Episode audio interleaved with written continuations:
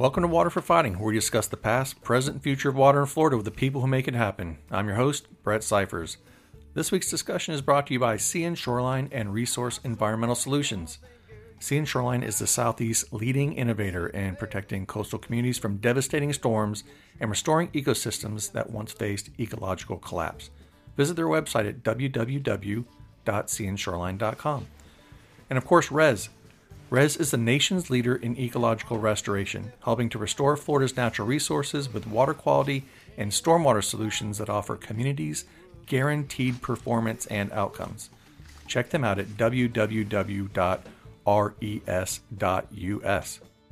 All right, this episode's a real treat for me because I get to sit down with a true gentleman and my friend, Hugh Thomas. In addition to being an all around great guy, Hugh is the executive director of the Suwannee River Water Management District, where he has been since 2016.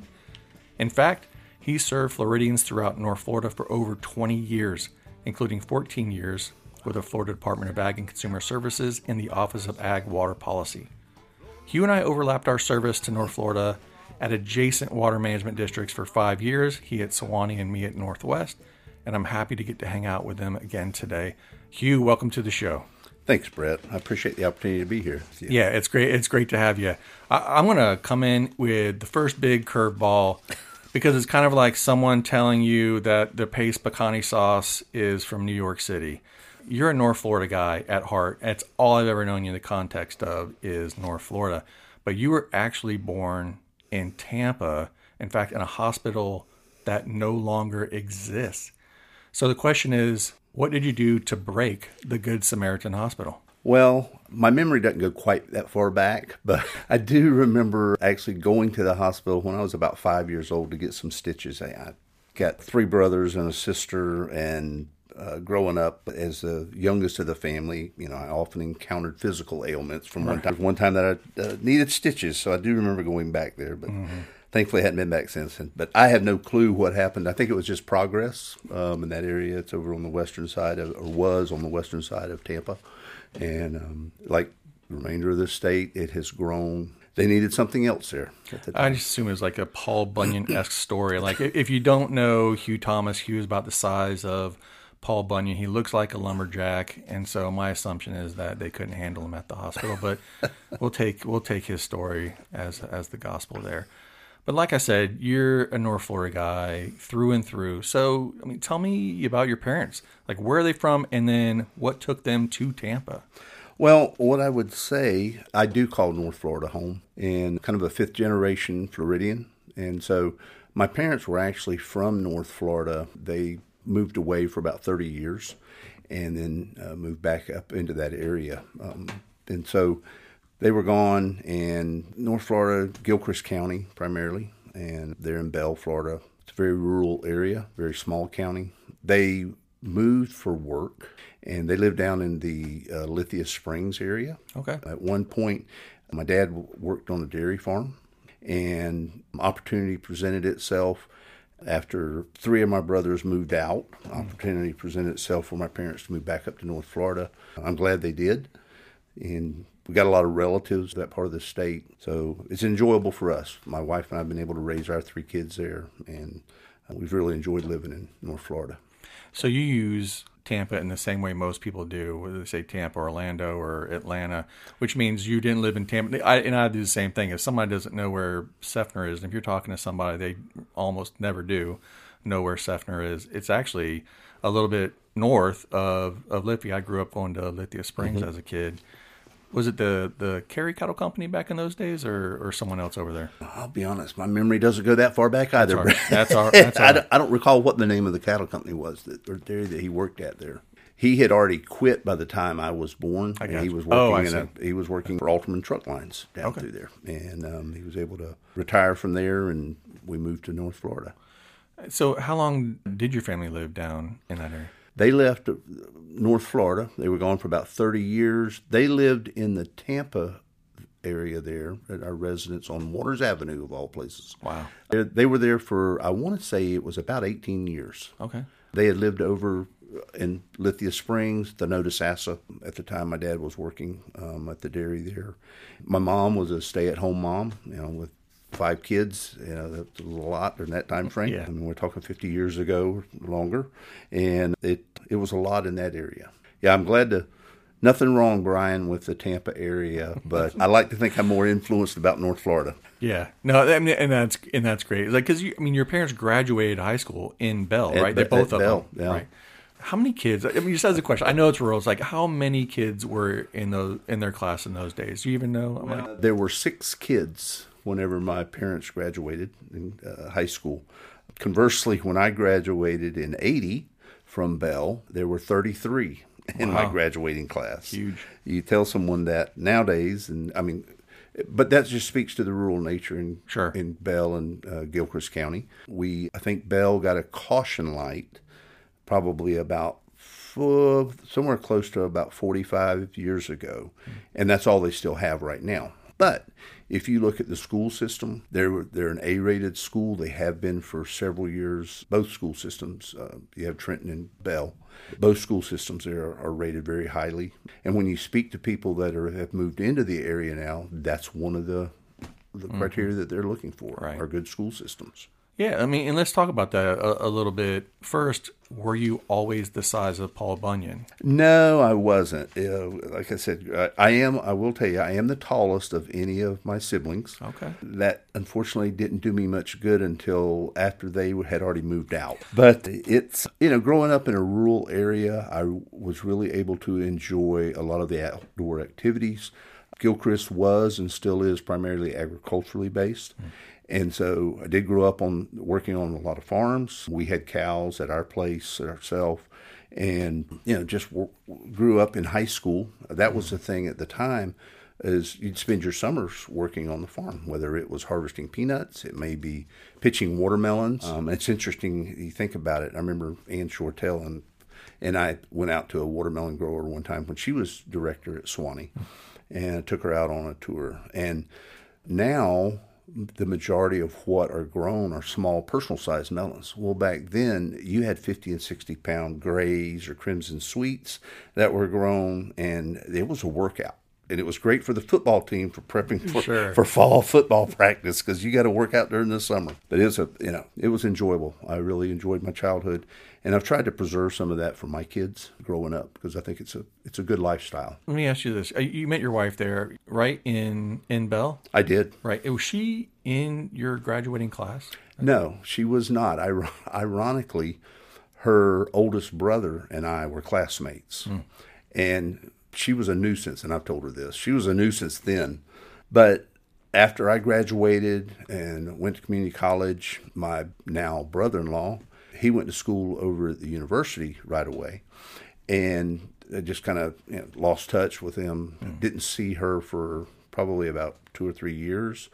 And all of a sudden, whenever I was back in the area more often, it regained my, my interest and uh, has held that ever since. So, no, she is. She does have a lot of family in the area there, uh, grow, having grown up um, since she was a young child as well. Yeah, and, and you eventually get married around the time you were at the Lake City Community College, right? Actually, it was shortly after I oh, finished it? up at, Okay. yeah, at Lake City. I mean, the reason I asked is really to talk about the two of you. Talk about you two as a couple later on. So after you get together, whether it be you know just before marriage or, or getting married, I mean, talk about starting starting that family in that place that's a small one that you're working to preserve. We had a nice long honeymoon. It lasted about 12 years. Um, and that was by choice. We wanted to do some traveling. She always enjoyed camping, as did I growing up. So we did a lot of lot of camping up in the Smokies. We had a good time with that. During that time frame, we built our first house over on the east side of the county there in Gilchrist County. And then kids came along. You know, kids always change your outlook from then on. But, you know, we worked together a lot. She's a great work partner. We built the house ourselves, contracted out some of the specialty work that was done. But that was a good exercise. I highly recommend it for couples to build a house. You'll probably never do it again. Well, I mean, I read that you were actually in construction in some of those early days. Was that at the time that you were building the house, or did you do that before? Actually, the work in construction predated us building our house and had been in construction for about two years. And then prior to us getting married, I had actually purchased some property uh, over on the eastern side, seven acres, and um, we decided that, that we wanted to build a house over there. So we did. Over the course of about mm, probably about eight or nine months, mm-hmm. we constructed the house, and I was still working in construction at the time, and then I actually left private construction and went to work over at the University of Florida and worked there for a couple of years with the Division of Housing in construction. Edward got to work with Edward Foster. He's now retired from over there. Great gentleman. He taught me a lot about masonry work, such that at the time, and it has had come in handy several times, actually even up until last year, doing tile work and renovations, interior renovations. So that's that's still handy. I enjoy doing that. I enjoy working with my hands. Woodworking is a hobby of mine mm-hmm. as well. Um, so it worked out very well while I was at the uh, the division of housing there in Gainesville University, and then in year three, I decided I wanted to go back and get my degree. So we did. My wife was was working over at Shands there at the time. We carpooled back and forth together. What was she doing for a living at that point?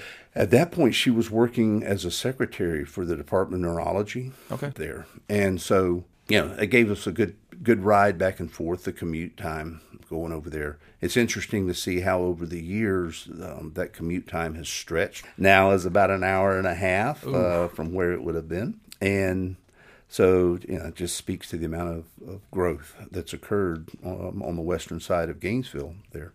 But I remember giving a, a keynote speak to a graduating class there in Trenton a few years ago. And one of the things that I spoke about was determination. And whenever my wife and I were both in school there, she was going to school out at Santa Fe Community College, which is kind of the North Gainesville.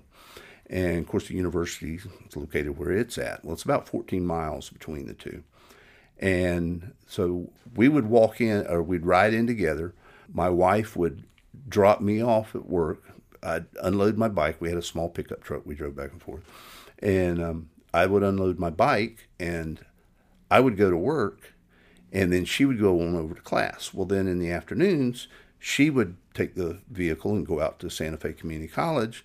And I would take off work because I was working full time still. I'd take off work and then I'd go to class at night and then I'd bike out to Santa Fe. That'll help your health out. Yeah, yeah. I need some of that now. I don't know that I could hold out for that type of ride, but it was that was a good good. experience. About the time I would get out there, she'd be getting out of class and we'd go on home. That's so, that's hilly territory as well. Well, it is. It is. So, was it always your plan to work and go to and finish school at UF, or, or was there something there that was happening? It's like, was it working there and say, I, I can do this? Yeah, I see these kids out here. I can do this. Well, my oldest brother is he retired as a school teacher several years ago, but he taught down in Hernando County, mm-hmm. and and he retired out of it, and he loved teaching. And I've always enjoyed teaching or speaking about something that you know and trying to trying to train or mentor someone with it. And I've always enjoyed the outdoors and biology. So, whenever I was at the university, I pursued a, a degree in zoology with a minor in biology education because that's mm-hmm. where I wanted to be, wanted to go to. I realized when I was at Lake City Community College, I was on a civil engineering track, and I really enjoyed parts of that, but physics with calculus just I learned just was not my strong point you know, I just I realized I wasn't a numbers guy at that point.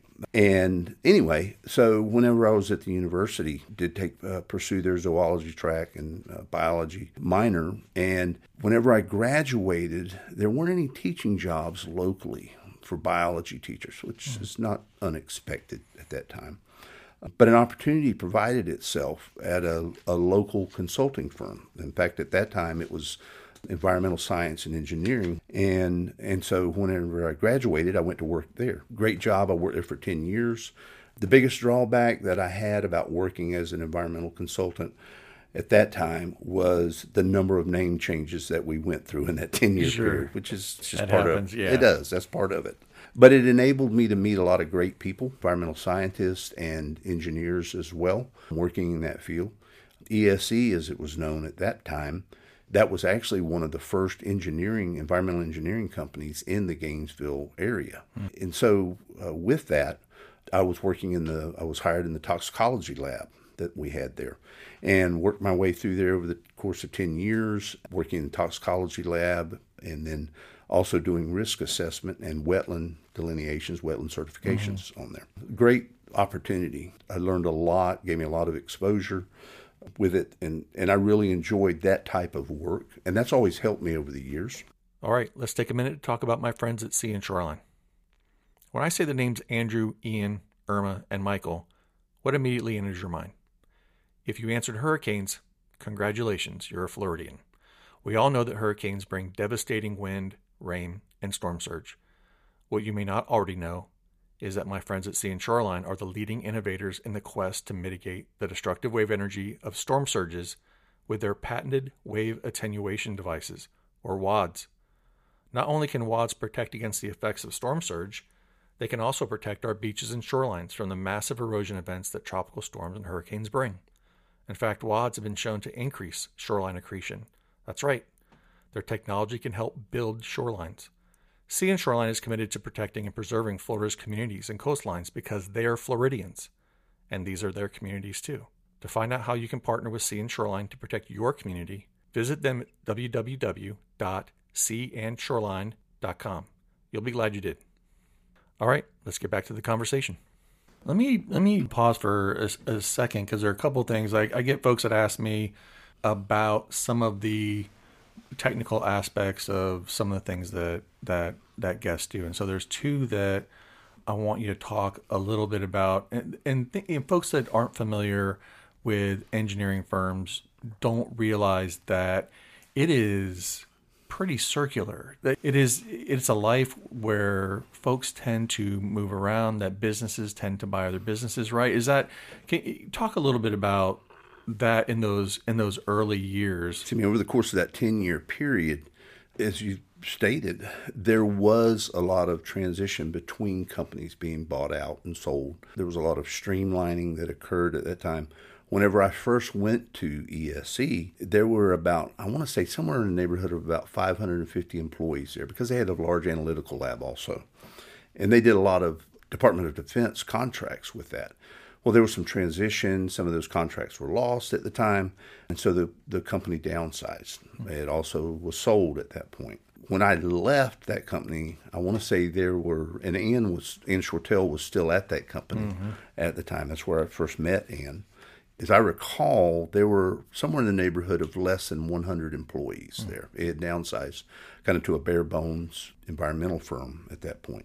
Mark Diblin was working there, and I think Mark, if I recall correctly, we're going back a few years now, but I think Mark was the office manager at that point whenever mm. I left. No fault of his. right. But it is. People in those fields, they do tend to operate for one or you know another company yeah. over time. It, it's what creates, I think, that may be unique among the types of work that one can do in Florida is it's it's such a small world. It is. Like if you, I, didn't realize this. If you'd asked me, I don't know, 10, 15 years ago, I would have never known that this, that that's how you all got to know each other is because everyone eventually works with each other. It seemed, it seemed like to me. No, you're right. It is. You know, I think, I think back now, some of the engineers that we have that work for the district, uh, some that have worked for some of the other districts, and even while I was at the Department of Ag, are all people that I had worked with previously whenever mm. I was in consulting. Well, let's get to that that job itself because what does someone who works? You said the toxicology lab. Toxicology lab they okay. have there. What yeah. what is what do folks do in the toxicology lab? Well, it, as with the regulatory program, you know, when, when at the water management district we work with environmental resource permits within the regulatory realm also you have what's called national pollution discharge elimination system permits npdes that industrial operations have to have even in the, within the agricultural fields, dairies, large dairies, CAFOs, confined animal feeding operations, have to have NPDES permits. And they're within the state, DEP has regulatory authority over those. So, with that, if there is a discharge, of wastewater from the particular industrial operation, commercial operation, they have to meet water quality standards for that. And so, with that, there has to be sampling that occurs. And ESE, they actually provided those sample sampling activities to gather those uh, samples in. Then you utilize biological animals It could be minnows, could be blue crabs, depending on what the permit calls for. And then you do a chronic and acute toxicity to determine what the lethal concentrations are of, of pollution discharge and the effects of that. Could be reproduction, uh, could be some type of chronic illness. One of the most interesting that we that projects that we did was actually with blue crabs, and we looked at the influence of a, a discharge within an estuary and the effects that it had on the number of molts that blue blue crabs go through. So it was kind of kind of interesting work for me, anyway. Yeah, Um, no, it, it it is, and that's I mean that's why I asked. I like I think a lot of it's like, oh, that sounds like that sounds like a job, and I want to get a little deeper and. And for folks out there that you know that don't know about it, I I guess I'm speaking to the Gail Halper. And so when you're listening out there, Gail, it's like you can get get me your follow ups later on. So tell me tell me about our mutual friend dr ann Shortelle who's who was the executive director at uh, the Suwannee river water management and also st john's later on that's right that's right DEP. oh i mean she was my boss at dep tell me how long were you at ESE together Well, as I recall, Ann was there whenever I started. She was working in another group. She was in the risk assessment group. I started out in the environmental assessment and toxicology group, which is a separate separate area. Probably five or six years. I mean, I knew of Ann, and we had some encounters you know, via projects, but probably about the last four years, I actually had good opportunity to work very closely with her. Um, I consider her as a friend. She's been a great mentor over the years. I remember one of the jobs that we had that was her project. It was a DoD project that we had up at Eglin Air Force Base. And we had some a couple of other staff from ESE up there, and she was there as a project manager. And we were doing some assessment work, and it was hot. It was hotter than blazes. One of the pictures, I've still got it somewhere. We are all out on this range, and the only shade around, this was like in August, and the only shade around was from the telephone poles that were there. And so there's like four of us lined up in the shade of that oh, power Oh, wow. pole while we were waiting on an activity there, just trying to find a cool spot with it. But had a lot of great interactions with Ann over the years. And as I said, she was a great mentor relative to risk assessment. Certainly on the wetland evaluation, wetland criteria work that I was able to do and getting my certification for that. And over the years, when she went to DEP, I was happy to see her there. And I was thankful whenever she came over to Suwannee. I had the opportunity to work with their, I was at that time, I was working for the Office of Ag Water Policy, hmm. Department of Agriculture. And so I was able to work very closely with her at the Water Management District. And we've remained friends over the years Yeah. with it. well uh, talk talk for a minute then about that work at the department of ag because you, you left ESE or if, if it was still named ESE when you left um, No, it was not. It was There actually MACTEC, which I think I think it's still today. there you Uh, go there you go It's a tuck around. So you so you left MacTech to go to DACS. Talk about why you left and talk about your work there. Well, I left. My priorities changed a little bit, as with most environmental consultants and engineers can tell you, there's a lot of travel involved. And I decided that I wanted to be more engaged with my kids. And so, you know, I, an opportunity provided itself. The Lord blessed me with being able to have an opportunity uh, to go to work for the Department of Agriculture and the Office of Ag Water Policy and work to develop best management practices and also to work on a program called the Suwannee River Partnership. And I'll come back to that in a minute. With, mm-hmm. But my work at the at that time with the Department of Ag, I was hired as a coordinator for the, the Santa Fe and Lower Suwannee Basin for the Suwannee River Partnership. Well, the partnership is a it was actually a both a private and public entity that was started in 99 and the Department of Ag, the Suwannee River Water Management District, and also DEP headed up in the coordination of that. Well, they decided, due to some foresight with Dr. Uh, Martha, and her last name evades me at this point, and also Jerry Brooks, if you recall him. Martha Roberts is who I'm thinking of. And also Jerry Scarborough, who was at the Suwannee River Water Management District for a number of years. It was their vision to have shared positions between those three agencies to work together, primarily at that time for, with agriculture. And so I was hired in as a DACS employee and was able to work in that capacity. My office was located at the Water Management District there at Suwannee. And then opportunity provided itself later on. I got to work with Daryl Smith. Hmm.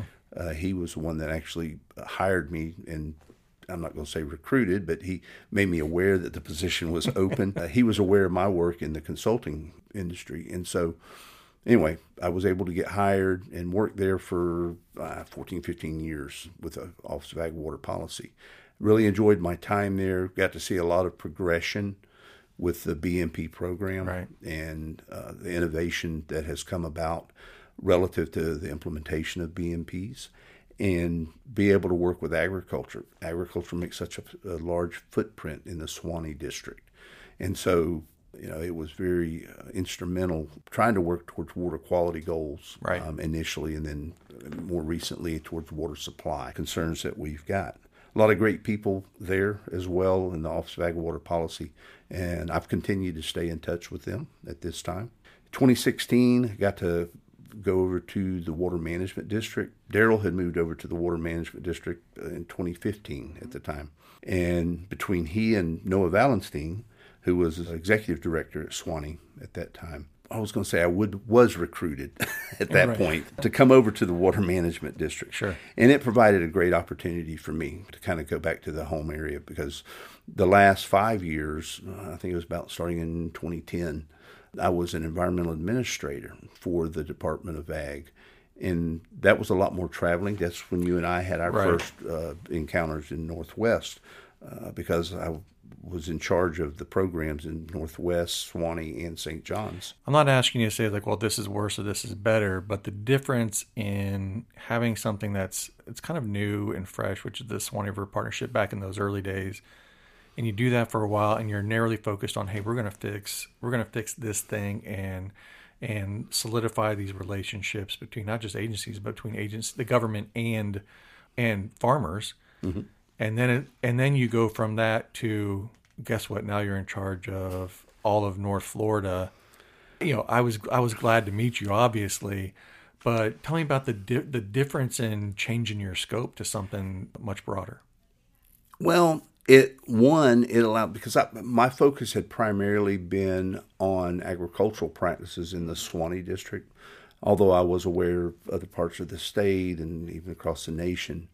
It allowed me to see firsthand, particularly out in the Panhandle, because of the amount of agriculture um, that goes on out there, the different practices and challenges that producers in those areas have.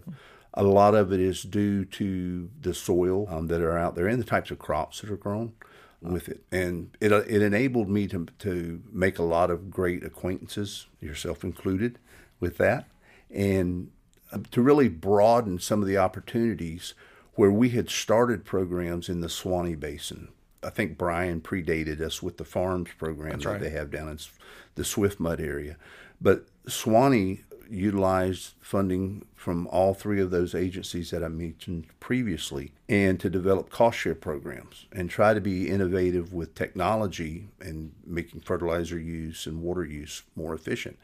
And to try to be able to expand that out into the Northwest area and even over into St. John's with their cost share programs and assistance programs that they have now, to me was it was very satisfying to be able to bring those types of practices you know, with best management practices, the intent and definition of those is to try to get a practice in place that's protective of the environment and it's practical to implement. And not everything is that way, and so that's why the Department of Ag tweaks those BMPs from time to time. Sure. So you kind of take the at least very familiar faces. You work with these folks a lot. I'm thinking Daryl and, and Ann, so you all know each other well, and so you put this dream team together now that I mean, you're not together for very long at the district, were you? When you ended up at Suwannee, it was only a handful of years. Well, Daryl was actually at the in Tallahassee working with the Office of Ag Water Policy. Right. He said whenever Rich Budell stepped down as director there, uh, about 2010 timeframe, he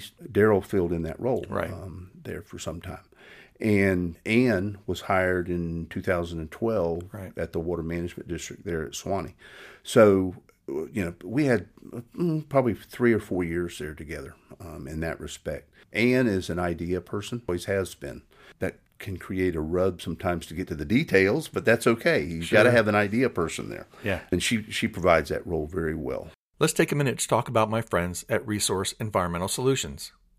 Our state presents unique challenges with its diverse ecosystems, landscapes, and the many demands on its natural resources. That's why RES uses an innovative approach and creative solutions to help municipalities, agencies, and local water resource groups navigate the ever changing landscape of environmental regulations in Florida and throughout the country. RES actively restores habitats, hydrological regimes, and ecosystem functions across Florida, from the Panhandle to the Heartland, to the Florida Keys and everywhere in between. They focus on restoring floodplains and wetlands and improving water quality, which benefits a wide array of species that call Florida home. With an unwavering commitment to Florida's unique ecological communities, RES upholds long term stewardship practices, guaranteeing sustainable outcomes that endure. Discover more about their work and commitment to Florida's communities and the environmental challenges they face by visiting www.res.us. All right, now back to the conversation. You mentioned Brian, and and you know it's it's absolutely right. It's like when I looked at at Northwest at the Water Management District, looking at how our relationship with agriculture would be, and and the types of practices that we wanted to get into in a program mm-hmm. that we wanted to have. We looked at two places though, and one of those places didn't happen to be the Department of Agriculture, although we were familiar with from my SwiftMud days with those programs and how they they matched up sometimes with with SwiftMud and their their farms program. But I looked at Southwest and I looked at Suwannee because at that time Suwannee had the extra the extra benefit of understanding in my mind it's the understanding that if you want to go solve a problem sometimes it means that you got to do a little bit more than your quote finger fair share when it comes to the cost share. And so that's why we chose the the numbers we did was to lean more onto the the Suwannee side of how they chose to do that cost share rather than say SwiftMud or even certainly even DACS. And so I'm I'm I'm curious about because you were there right when you were really putting some of those things together at the Suwannee River Water mm-hmm. Management District, right? Yeah. What was the thinking in your mind? Because you're, I mean, from a farm town, you're around these folks. What did you bring to that as a group at that time? What was your thinking in developing your own program? Whenever you look at the practices across the district, certainly the soils, and if you look at those uh, soil types in the northern part of the district and certainly the eastern part, you have more of a, a surface water control type environment. Whenever when you're below that Cody escarpment, which is a geological feature that runs through the Suwannee district and then out into the Panhandle when you get below that, you get a lot deeper sands, and so your farming practices have to change. And that that familiarity with those farming practices is kind of what I brought to the table, and awareness of working with ag producers in those areas. And it it's a very collaborative effort. And one of the things that, and I can't take full credit for it, is the development and expansion of the Suwannee River Partnership. Uh, as I mentioned, it was the visioning, and early on there was an advisory group made up of both private industry. You had the Forestry Service, you had the Florida Fertilizer Association, Farm Bureau that served in the steering committee mm. aspect of it, but you also had your more progressive ag producers that were there, wanting to put on the ground what works and being able to build those relationships there and it, it served well over the years. The Suwannee River Partnership is still viable today. It's in more of an advisory role. Early on in the years, um, we were working towards trying to address the TMDLs um, that were in place on the Suwannee and the Santa Fe, and uh, develop some reasonable assurance about uh, for those, and then moving into the development of the BMAPs with it and working very closely with DEP, engaging, and then also in the stakeholder outreach associated with that. So I would say DEP relied heavily, at least in the Suwannee area, DEP relied heavily on us to help bring those stakeholders to the table from an awareness perspective. Even out in Northwest, whenever you were there, I remember going out there and working with folks in the Jackson County area whenever the BMAP on Jackson Blue was coming into place out there. Right, and and and just from my own perspective, it's like those things. The Suwannee River Partnership existed for years and years before. You know, I was at Northwest, and especially long before they were establishing the BMAP at Jackson Blue, and so I think probably some of the some of the the hiccups and discomforts and you know Charlie horses that happen in Jackson Blue had probably been worked through you know with with all those folks work working together. And I think underlying that is this philosophy of caring about farms and farming and farmers, but understanding that you've got a job to do on the other side, which is the state has rules and laws, you know, for not just you know water quality but water quantity as well. And we'll talk about that shift to water quantity for you. But what is, I mean, is that something that you share in terms of how you approach that, which is you've got the absolute need for food, fiber, timber, and the responsibilities that I just mentioned. Did you see that missing when you looked at Jackson Blue later on? It's like, hey, we if you had only done it this way that you'd seen this rodeo before. I will tell you one of the first observations that I had when I went out there for the BMAP meeting. I had been asked by Farm Bureau, as and I was at DACS at the time, but I'd been asked by Farm Bureau to come out and speak out there. DACS didn't have a strong presence in the Panhandle at that time, and just from a field staff perspective, and so I was a little bit nervous going out there into a strange neighborhood. Mm. And I recall at the at particular meeting, I don't remember if you were there or not, but I recall at that meeting talking about some of the challenges that we had over in the Suwannee district, um, springs protection, and how this water quality standard, water quality goal, would help preserve that spring or restore that spring back to where it was. And you know, looking at it as it is across our state, agriculture is not the only influence from a water quality perspective mm. with it. And so making agriculture understand that all the fingers aren't pointing at them, that there's a there's a host of loading sources with this and that the need is to address all of them. Right. In some areas of our state, agriculture has the lion's share just because of the land use, like mm in the Suwannee district per se. And so trying to finding common ground with those ag producers, I think that that served me very well in being able to engage with those producers, going out and spending time with them, and I like to think that developing some level of trust with right. those producers. Early on in my career at the Department of Ag, I recall going and meeting with a producer and they had a one of these two seat large cab tractors and i was talking to him about record keeping. And so he said well producers are busy from daylight to dark. And so he said well you know if you can climb up in here with me and ride with me so we can talk about it. So i did. I got up got in the second seat mm-hmm. and as he was planting peanuts across his field i rode with him and talked to him about talked to him about the water quality issues and you know what we were trying to do at the department to help agriculture be sustainable. And so with that i think that spending that time out on the farm and that's one of the things that we have been very blessed with over at the Suwannee district is the support from IFAS and from the Department of Agriculture and Department of Environmental Protection for having technicians out mm-hmm. on the ground working in lockstep with these ag producers and meeting them on their terms, their ground um, and talking to them, not not asking them to come to a meeting necessarily at the district right. headquarters. They know now if we call for a meeting at the district headquarters, if they can do it, if they can break away from what they're doing in the field, they show up. They know it's important that we have their best interest in, in mind. And I think that's what worked out in the panhandle in mm-hmm. getting that, getting the trust of the producers out there and working.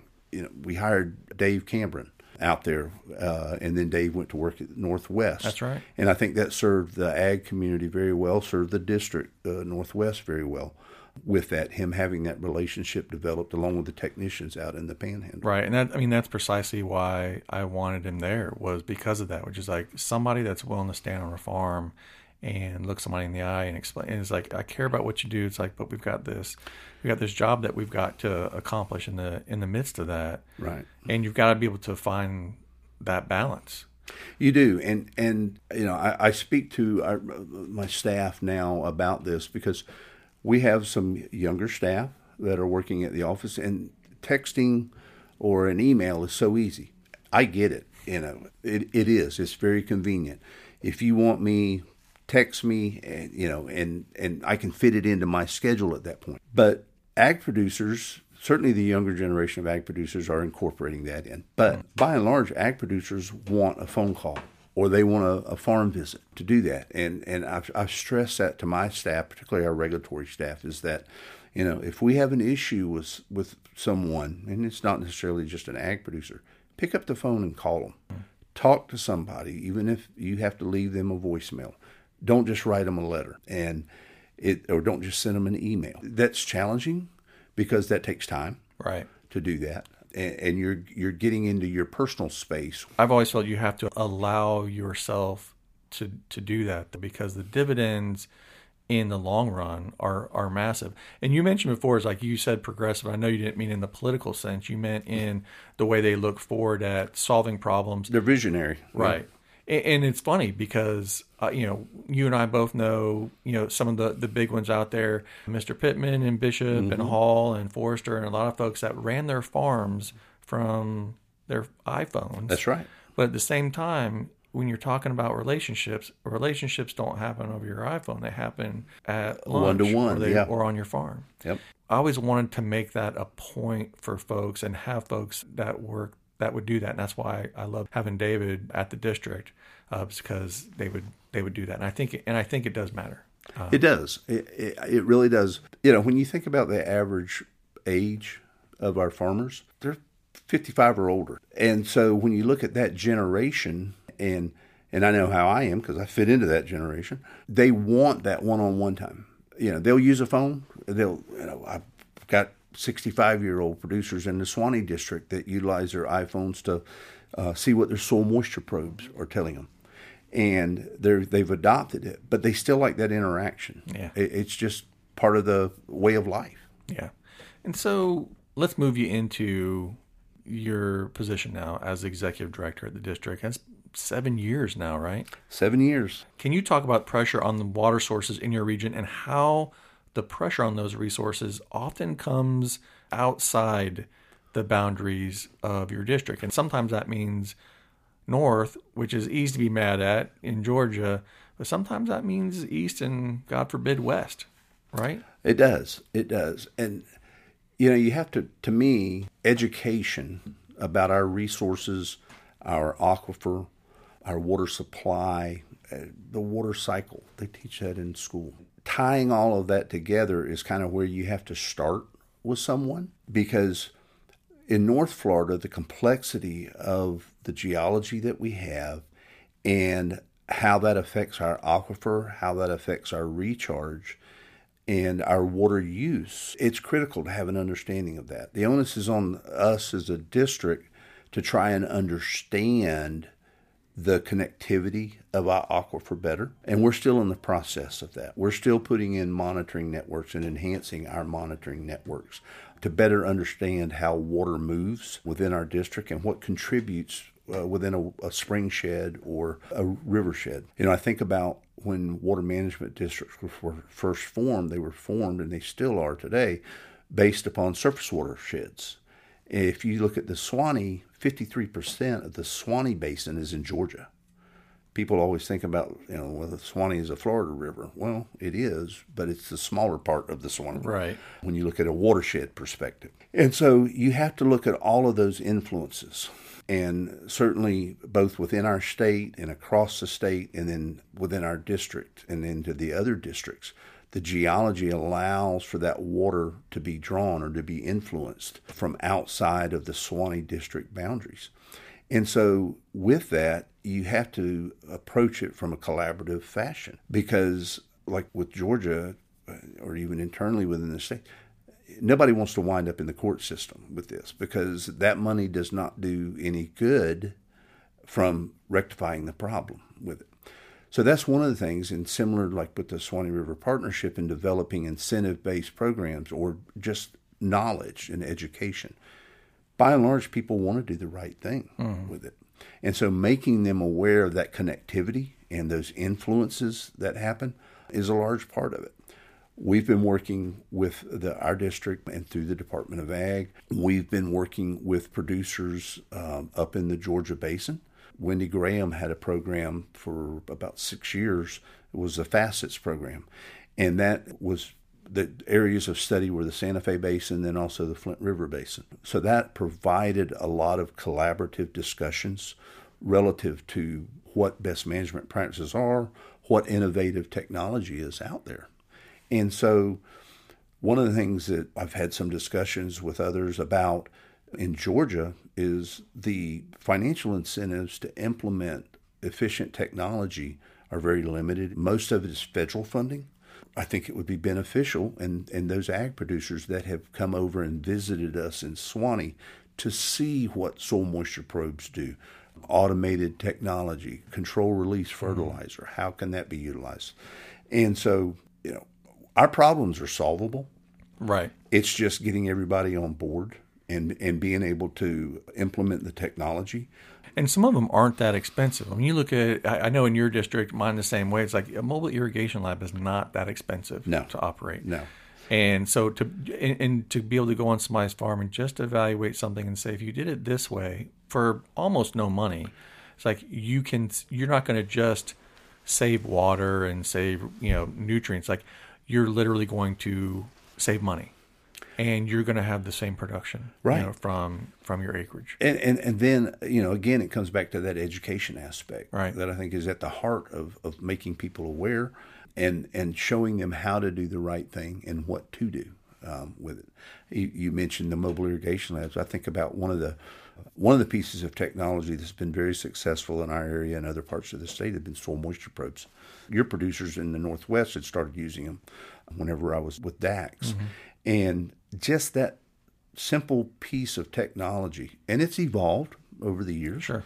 But that that can allow a producer, depending upon the crops and the soil types, they can save thirty to sixty percent over what their base irrigation was, mm-hmm. and that's a tremendous savings from a water aspect and right. just from cost of pumping. Right. Whether it's diesel or electric. Yeah, I think people miss the the ideas like that that farmer would want to just put as much water as they could conceivably get onto a crop and they don't realize that it's they, it's one of two ways. Those pumps and systems run on two things, either electricity or diesel, and both of those cost a lot of money. They do. they run. do. And profit margins, similar to everything else with rising costs, profit margins have shrank, and so producers are eager to implement where they are convinced and they are they trust whether it's your IFAS extension agent, it's your Suwannee River Partnership technician, Department of Ag field tech, they trust that what you're telling them works and that you've got the research to back it up. So I've spent some time around you and your staff while they're discussing some pretty innovative ways of expanding the water pie, as we like to say sometimes, while also improving water quality. Can you talk about maybe just one or two of those just to give people a, a flavor for what you got going on? Yeah, I think that there's a lot of opportunities to address our water supply concerns and addressing the water quality at the same time. It just takes thinking out of the box a little bit and doing things maybe a little bit differently than what the way they've been done in the past.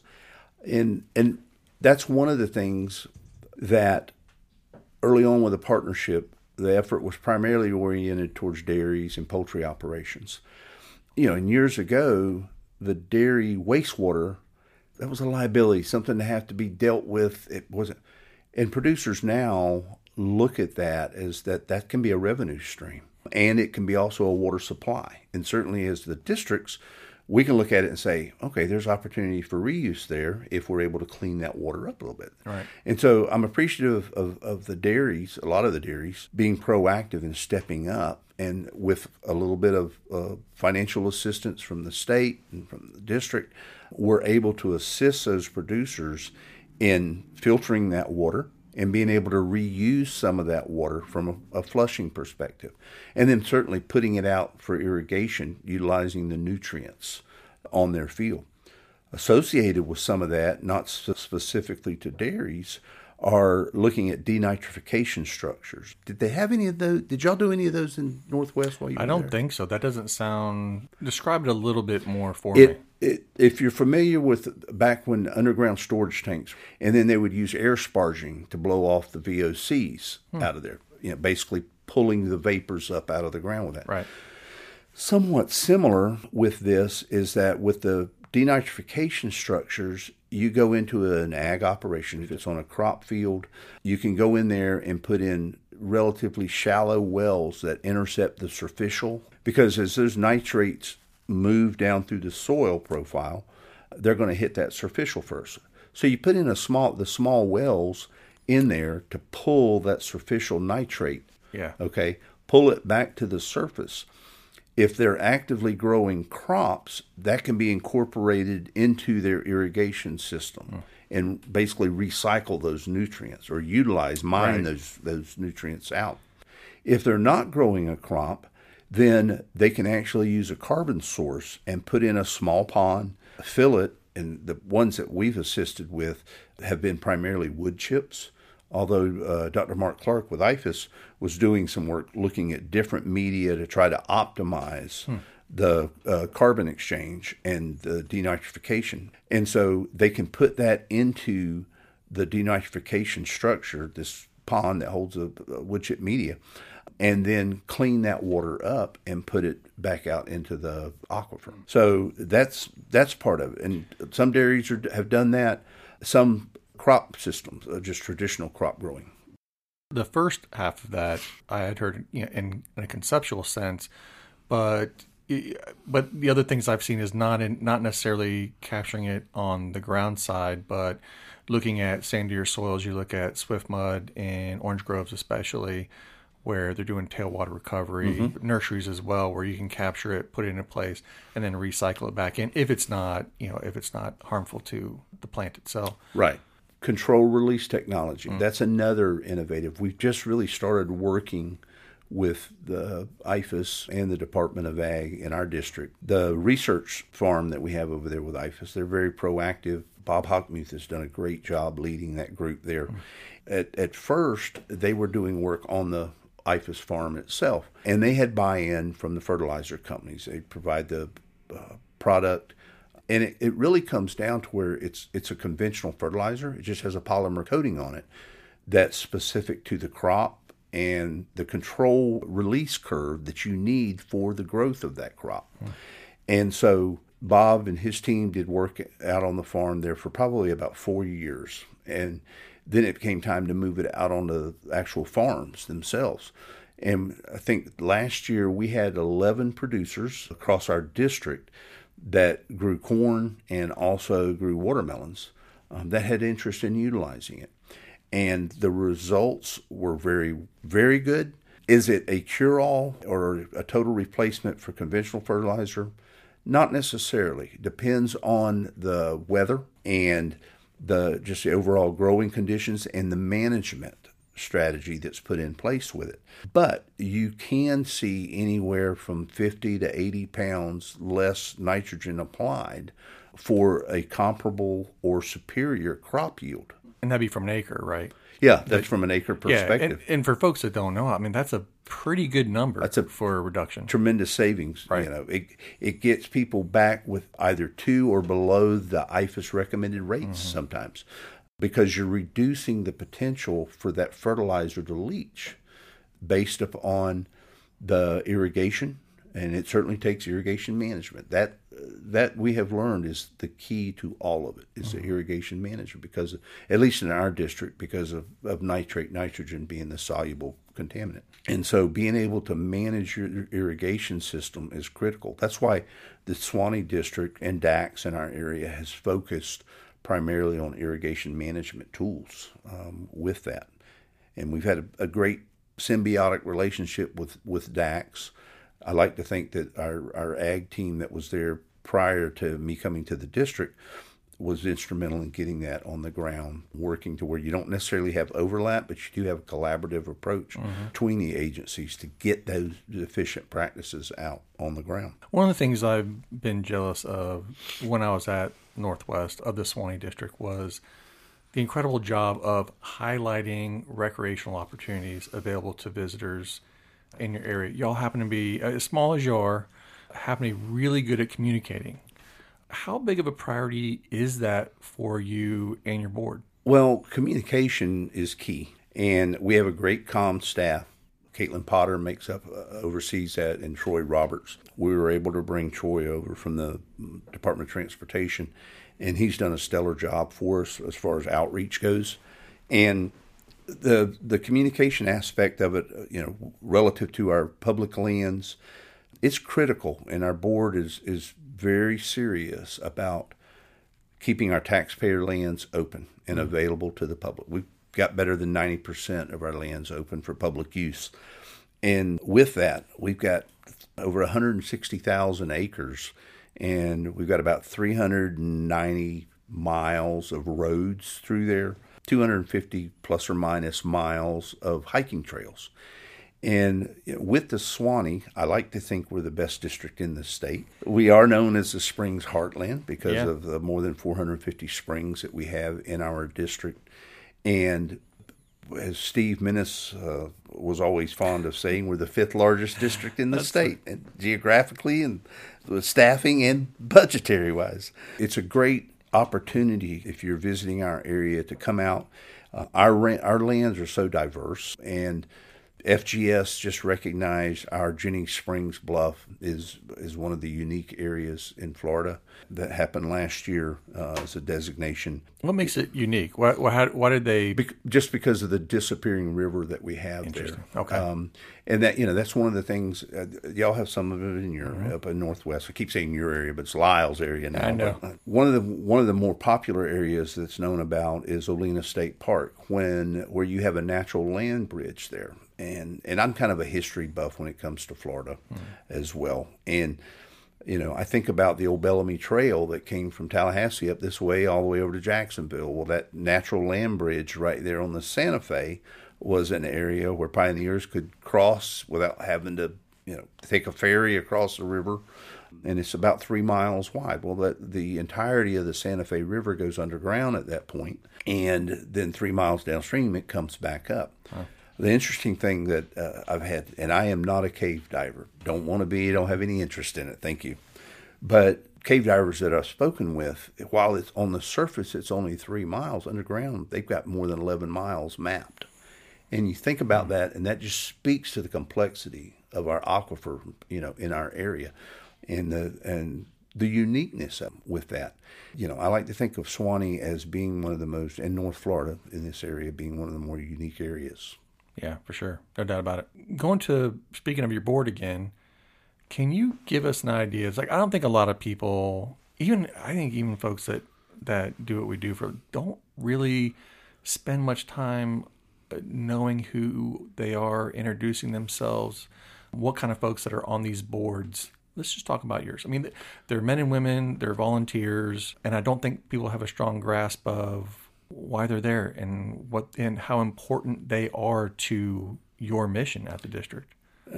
Uh, our board is critical. Our, our governing boards are critical. Um, you know, to the development of our water policy. I am very fortunate. I, I love my board. Hmm. Got a great group of people with it, and they give me and our staff a lot of support with that. They don't mind calling. We like to. I like to have the relationship with our board for me and my staff that if we have a question about something or if our board has a question about something, they can pick up the phone and call me or call uh, the appropriate staff member. So they, you know, when you think about somebody volunteering their time and the amount of effort that goes into our board materials and attending a board meeting once a week, twice in September with a budget. It's a lot to ask of somebody. Right. And you know, they all have a keen interest in our water resources. Um, they have a keen interest in our public interest uh, within the district. And so it takes a special person, I think, to serve on the board. Um, our board members, they they're made up of currently made up of construction company owner. We've got folks that work within the ag industry, both in the supply and commercial ag operation, retail sales. It, it's a diverse background, and they tend to certainly support each other.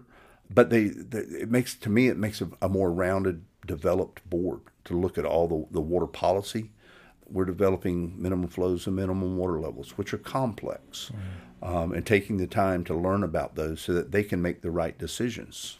Yeah, and I think that's something that I think people uh, might miss is how much time they spend outside of those board meetings, you know, or workshops or what have you, understanding these things that other people have dedicated their careers to, and now they're now they're being forced in a position of making these right. these broad decisions about those, and, and how much how much work and effort they put into to doing that. And a lot of times, they're the first line of encounter oh, yes. out here within the within the communities. The you know we've got some at large seats, we've got basin specific seats, and they're known within the community that they serve on the water management district. So somebody's got a question about their environmental resource permit or you know what might be needed or something they saw in the paper relative to flooding or to a minimum flow, minimum water level development workshop, they're going to get the call. How can folks find out more about what your district is up to and how they can engage with the work that y'all are doing? Well, I like to think that we have a great looking website now and that our comms group has been taking care of that along with our IT folks. Suwannee, mysuwanneeriver.com. You can go there and find a whole host of information, uh, anywhere from about our staff and board members to the activities that we're involved in, our cost share grant programs. We have a grant portal that's located on there that if someone has a, a proposal to submit relative to a water quality improvement or water supply project, they can submit that information there. We also have at that same link, uh, mysuwanneeriver.com, uh, we also have an interactive lands, a district lands map on there mm. that you can go in. If you have a particular county that you live in or want to visit, you can click on that county. You can find out what district lands are there, what activities are allowed, what springs are present, what amenities there are, whether camping's allowed, whether hunting's allowed, horseback riding, what the trails look like and you can go in and gather that information from that interactive map. Um, yeah, there. it's great. I, I, encourage people to check it out. it's really well done. All right. So, when it came to your time inside government in the past and now, is there something you feel left undone? Or something that you may have approached differently? Well, as I, as I mentioned earlier, I'm kind of a, a history buff, and I don't know if you know Clay Henderson or not, but mm-hmm. Clay is he's been involved. With, I think he last retired from Stetson, um, but he's doing a little bit of environmental consulting. He, I saw him down at the Wildlife Corridor meeting, and I always enjoy talking with him. And his latest book, Forces of Nature, it's very informative relative to conservation programs in Florida right. over the history of Florida. And it's been very interesting reading for me. When I look at that and I look at the history of Florida, to me, one of the things that I would, looking back, I would like to have been a little bit better done. Has to be growth management and growth planning to try to protect our natural areas more. When you look at South Florida, uh, Everglades, and certainly our coastal regions there, and see the amount of growth, you have to know that you're going to have growth. And we've had astronomical growth under our current administration and just people wanting to move into into Florida. Sure. You know, when you have days like today, it's no wonder people want exactly. to winter in Florida. Certainly that growth planning and trying to have smart growth and when you look at the land pie overall, it's really split up between agricultural purposes, public ownership, uh, or commercial residential. Hmm. And so when you start thinking about how does that shape up from a pressure standpoint, agriculture generally loses out because of the other two interests. And so when you think about the benefits of agriculture, the green space that it provides and the ecosystem, the complete suite of ecosystem services that it provides that for so long have been taken for granted, and figuring out where those green spaces need to be and be maintained and where development can occur without having as uh, large an impact on the land surface and our, and our land resources that are limited. Are you optimistic about the future of the environment and water in Florida? I am. You know, I look at the I look at the amount of effort and funding that has been put in for trying to preserve and conserve green space and the technology that's out there. I think that I think that we have or are getting the answers. The big thing is I think the awareness is there now. When I was growing up, there wasn't there wasn't a concern, there wasn't an awareness of any potential water quality issues that we had not in not in our district anyway. And that was part of the education process that early on when I was with the Department of Ag and talking with ag producers about TMDLs and mm-hmm. BMAPs, they had no awareness in our area of what that terminology meant. And so, sorry, Drew, but I could I always use South Florida as as an example with that in Lake Okeechobee area. Right. And so, certainly, I think that that is key in our education has grown so much. We still have a lot more to do um, from an awareness perspective, but I think the legislature that we have has been very supportive. Our mm-hmm. governors have been very supportive um, of addressing those concerns. What advice would you give to young people who are just entering or have interest in entering the environmental field, whether it's public service or the private sector? I would say get involved. There's a lot of programs, there's a lot of outreach efforts that are out there now. Our youngest daughter's attending FSU up here, and there's some programs that she's gotten involved with just because of her awareness of what we had back home, and and and she likes the outdoors as well. Become aware of your surroundings. Become aware of your environment, not just on the concrete side of things. Put your phones down. Go out and I know here in Tallahassee, y'all have a number of parks uh, that I didn't even know existed until mm-hmm. my youngest moved up here. But go out and enjoy the outdoors. Learn what you can about the environment. We have learned a lot about our water resources, our aquifer, our coastal areas, but we've still got a lot to learn. Our climate becoming what it is, sometimes it can be more challenging. And so learn how to address those concerns as well. That's a good place to stop. And oh. the last thing I want to add is yeah.